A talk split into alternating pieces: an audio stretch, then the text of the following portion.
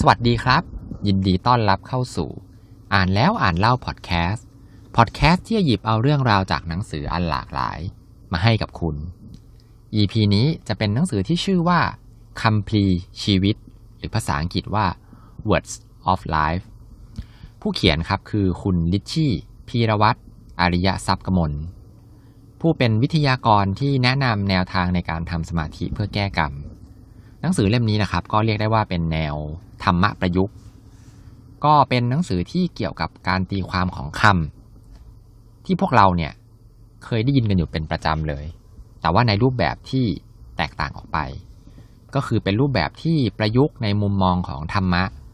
เนื้อหาก็เรียกได้ว่าทันสมัยทีเดียวนะครับ ผมขออ่านโคดในคำของเป็นปกหลังนะครับ ก็คือผู้เขียนบอกว่าคำบางคำ ที่เราตีความไม่ได้ หาใช่ไร้ซึ่งความหมาย และความหมายของคำบางคำก็อาจจะไร้ซึ่งความหมาย หากเราไม่ตีความ เนื้อหาหลักในหนังสือนะครับ ก็จะเป็นการยกเอาคำมาตีความในมุมมองใหม่ ทั้งหมดในหนังสือเนี่ยครับก็จะมีอยู่ด้วยกันทั้งหมด 45 คำนะฮะวันนี้เนี่ยผมจะขอเลือกเอาคำที่ชอบนะครับ มาแชร์ให้ฟังกัน อันแรกเลยนะครับ ก็คือคำที่ 5 ครับ ของสะสมกับของสะสาง เราทุกคนเนี่ยก็มักจะมีของสะสมกันแทบทุกคนเลยนะครับ ไม่ว่าจะเป็นนาฬิกา เป็นรถ เป็นของเล่น เป็นพระเครื่อง ของสะสมของทุกคนเนี่ยก็ล้วนแต่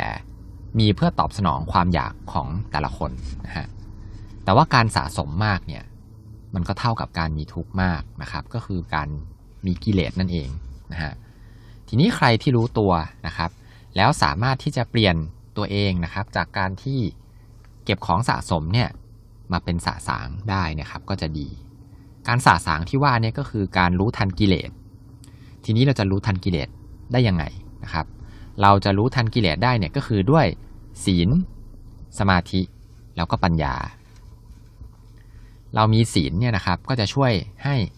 สะสางความทุกข์ได้ การที่มีสมาธิเนี่ยก็จะช่วยให้เราเนี่ยสะสางเอาความวุ่นวาย แล้วก็ความวิตกกังวลเนี่ยออกจากใจของเรา ส่วนการที่เรามีปัญญาเนี่ย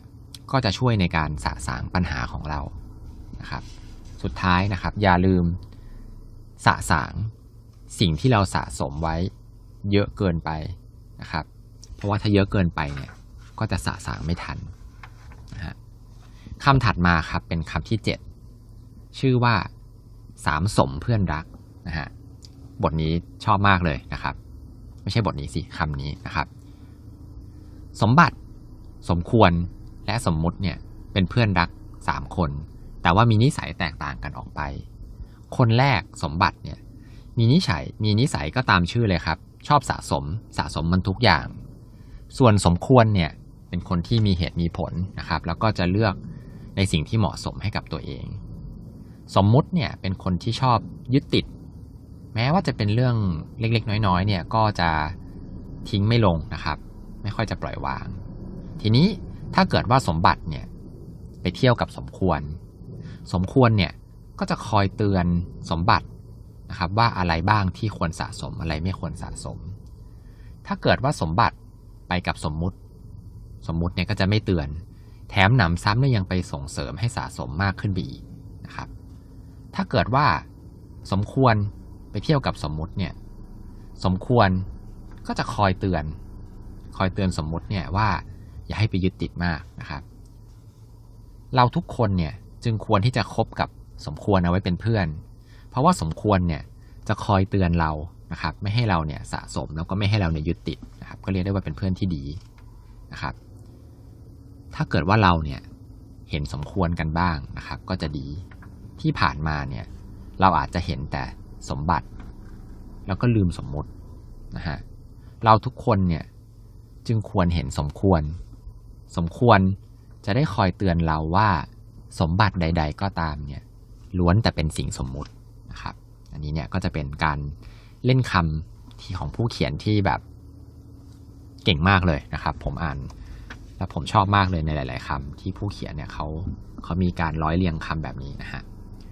ถัดมาครับคำที่ 22 นะครับ ก็คือ เครื่องปรุงนะฮะผู้เขียนเนี่ยเขาบอกเอาไว้ว่า อาหารเนี่ยถ้าเกิดจะอร่อยเนี่ยเชฟต้องปรุงเก่งนะฮะการที่จะปรุงได้เนี่ยก็ต้องมีเครื่องปรุง แล้วเครื่องปรุงแต่ละชนิดเนี่ยก็จะมีลักษณะเด่นแตกต่างกันออกไปนะครับพริกเนี่ยก็จะทำให้มีรสเผ็ดมะนาวเนี่ยครับก็จะให้รสเปรี้ยว ส่วนน้ำตาลก็จะให้รสหวาน แล้วก็เกลือเนี่ยก็จะให้รสเค็ม ส่วนนักชิมแต่ละคนเนี่ย ก็จะมีความชอบที่แตกต่างกัน บางคนชอบหวาน บางคนชอบเค็ม ถ้าเราใส่เครื่องปรุงนะครับ มากจนเกินไปเนี่ยมันก็จะไม่ดีกับสุขภาพ แล้วก็อาจจะทำให้เป็นโรคเบาหวาน หรือเป็นโรคไตได้นะฮะการที่จะอาหารเนี่ยจะอร่อยหรือไม่อร่อยเนี่ย มันก็ขึ้นอยู่กับลิ้น ลิ้นเนี่ยใช้ในการรับรู้รสอยู่ส่วนเดียว ร่างกายส่วนอื่นเนี่ย ไม่ได้รู้รสชาติของความอร่อยไปด้วยเลยนะครับ ถ้าเราเปรียบเทียบเครื่องปรุงเนี่ยว่าเป็นกิเลส เราเนี่ยก็อาจจะติดโลภโกรธ หลง อันเนี้ยน่ากลัวกว่าการที่ติดหวานมันเค็มอีกเยอะเลยนะครับ เพราะว่ากิเลสเหล่านี้โลภโกรธหลงเนี่ยมันเข้าไปฝังอยู่ในจิตใจของเรา เชฟที่เก่งเนี่ยก็สามารถที่จะแก้ไขรสชาติที่ผิดเพี้ยนไปได้นะครับ ถ้าเกิดว่าปรุงแล้วใส่เครื่องปรุงอะไรมากเกินไป ตัวเราเนี่ย ก็สามารถที่จะแก้รสชาติของกิเลสได้เช่นกัน ถ้าอาหารโปรดของเราเนี่ย เราหนักลดของความโลภเกินไปนะครับ ก็ให้เราแก้โดยการที่ใส่ความเสียสละลงไป ถ้าอาหารโปรดของเราเนี่ยหนักไปทางลดโกรธนะครับ ก็ให้แก้โดยการใส่ความเมตตาลงไป ถ้าเกิดว่าหนักลดความหลงนะครับ ก็ให้เราเนี่ยแก้โดยการที่เราเติมปัญญาลงไป ทุกคนก็จะสามารถเป็นเชฟที่เก่งได้ โดยการที่เลือกสัดส่วนเครื่องปรุงในจานชีวิตของตัวเองนะครับ ให้เหมาะสมนะฮะอันนี้ก็เป็นการเปรียบเรื่องของโลภโกรธหลงนะครับที่ไปเปรียบกับเรื่องของเครื่องปรุงนะครับ อีกคำหนึ่งนะครับเป็นคำสุดท้ายแล้วนะฮะก็คือสูญเสียนะครับ ไม่มีใครหรอกที่ชอบการสูญเสียนะครับ ทีนี้การมีหรือว่าการครอบครองเนี่ย มันก็เป็นสิ่งที่ทำให้เกิดการยึดติดนะครับ ซึ่งส่วนมากเนี่ยก็จะเป็นพวกทรัพย์สินอะไรพวกนี้นะครับ เมื่อใดก็ตามที่ของที่เรายึดติดเนี่ยมันหายไป ก็คือทรัพย์สินหายไปเนี่ย มันก็แน่นอนครับว่ามันย่อมที่จะทิ้งร่องรอยแห่งการสูญเสียเนี่ยเอาไว้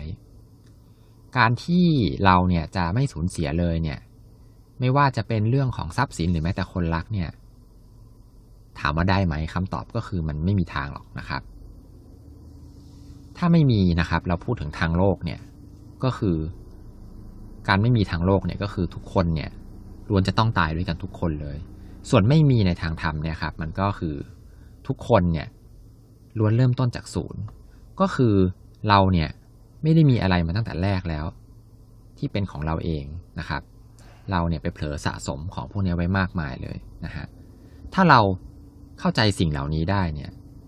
เรา ก็จะทำใจกับการสูญเสียได้ โดยที่ไม่เสียศูนย์นะครับ ก็เนื้อหาหลักๆ ผมก็จะขอยกมาสี่คำนะครับ ก็ต้องบอกว่ามีคำต่างๆที่น่าสนใจเนี่ยอีกมากเลยนะฮะ ก็อยากให้ลองไปหาอ่านกันดูนะครับ เล่มนี้ก็ต้องบอกเลยว่าเป็นการเปิดโลกของการอ่านของผมเลยก็ว่าได้นะครับ เพราะว่าผมเนี่ยไม่ค่อยได้อ่านหนังสือแนวนี้เท่าไหร่นะครับ ถ้าเกิดใครติดตามฟังพอดแคสต์นะครับ ก็จะเป็นเรื่องของการ พัฒนาตัวเองนะครับ หลังๆเนี่ยก็จะเป็นเรื่องของปรัชญาบ้างประวัติศาสตร์บ้างนะครับ เดี๋ยวนี้ก็จะเป็นนิยายบ้างนะครับ แต่ว่าในเรื่องของธรรมะหรือว่าธรรมะประยุกต์เนี่ยผมไม่ค่อยได้อ่านนะครับ อันนี้เนี่ยผมชอบนะครับในส่วนของการที่ผู้เขียนเนี่ยมีการเลือกคำนะครับ ที่แบบเหมาะสมมากเอามาประยุกต์นะครับ แล้วก็เชื่อมโยงกับธรรมะทำให้อธิบายได้เข้าใจนะครับ เล่มนี้อ่านไม่ยากครับสำนวนเนี่ยก็เป็น ออกแนววัยรุ่นนะครับ เข้าใจง่ายแล้วก็ทันสมัยด้วย ก็ต้องขอขอบคุณคุณพีรวัตรด้วยนะครับ ที่กรุณาส่งหนังสือมาให้นะครับ สุดท้ายนะครับ ฝากติดตามพอดแคสต์อ่านแล้วอ่านเล่าในทุกช่องทางที่ท่านรับฟังเลย แล้วก็ตอนนี้มีใน YouTube แล้วด้วยนะครับ ก่อนจะจบนะครับ ก็ขอให้ทุกคนมีความสุขกับการอ่านหนังสือที่ชอบนะครับ แล้วพบกันใหม่ สวัสดีครับ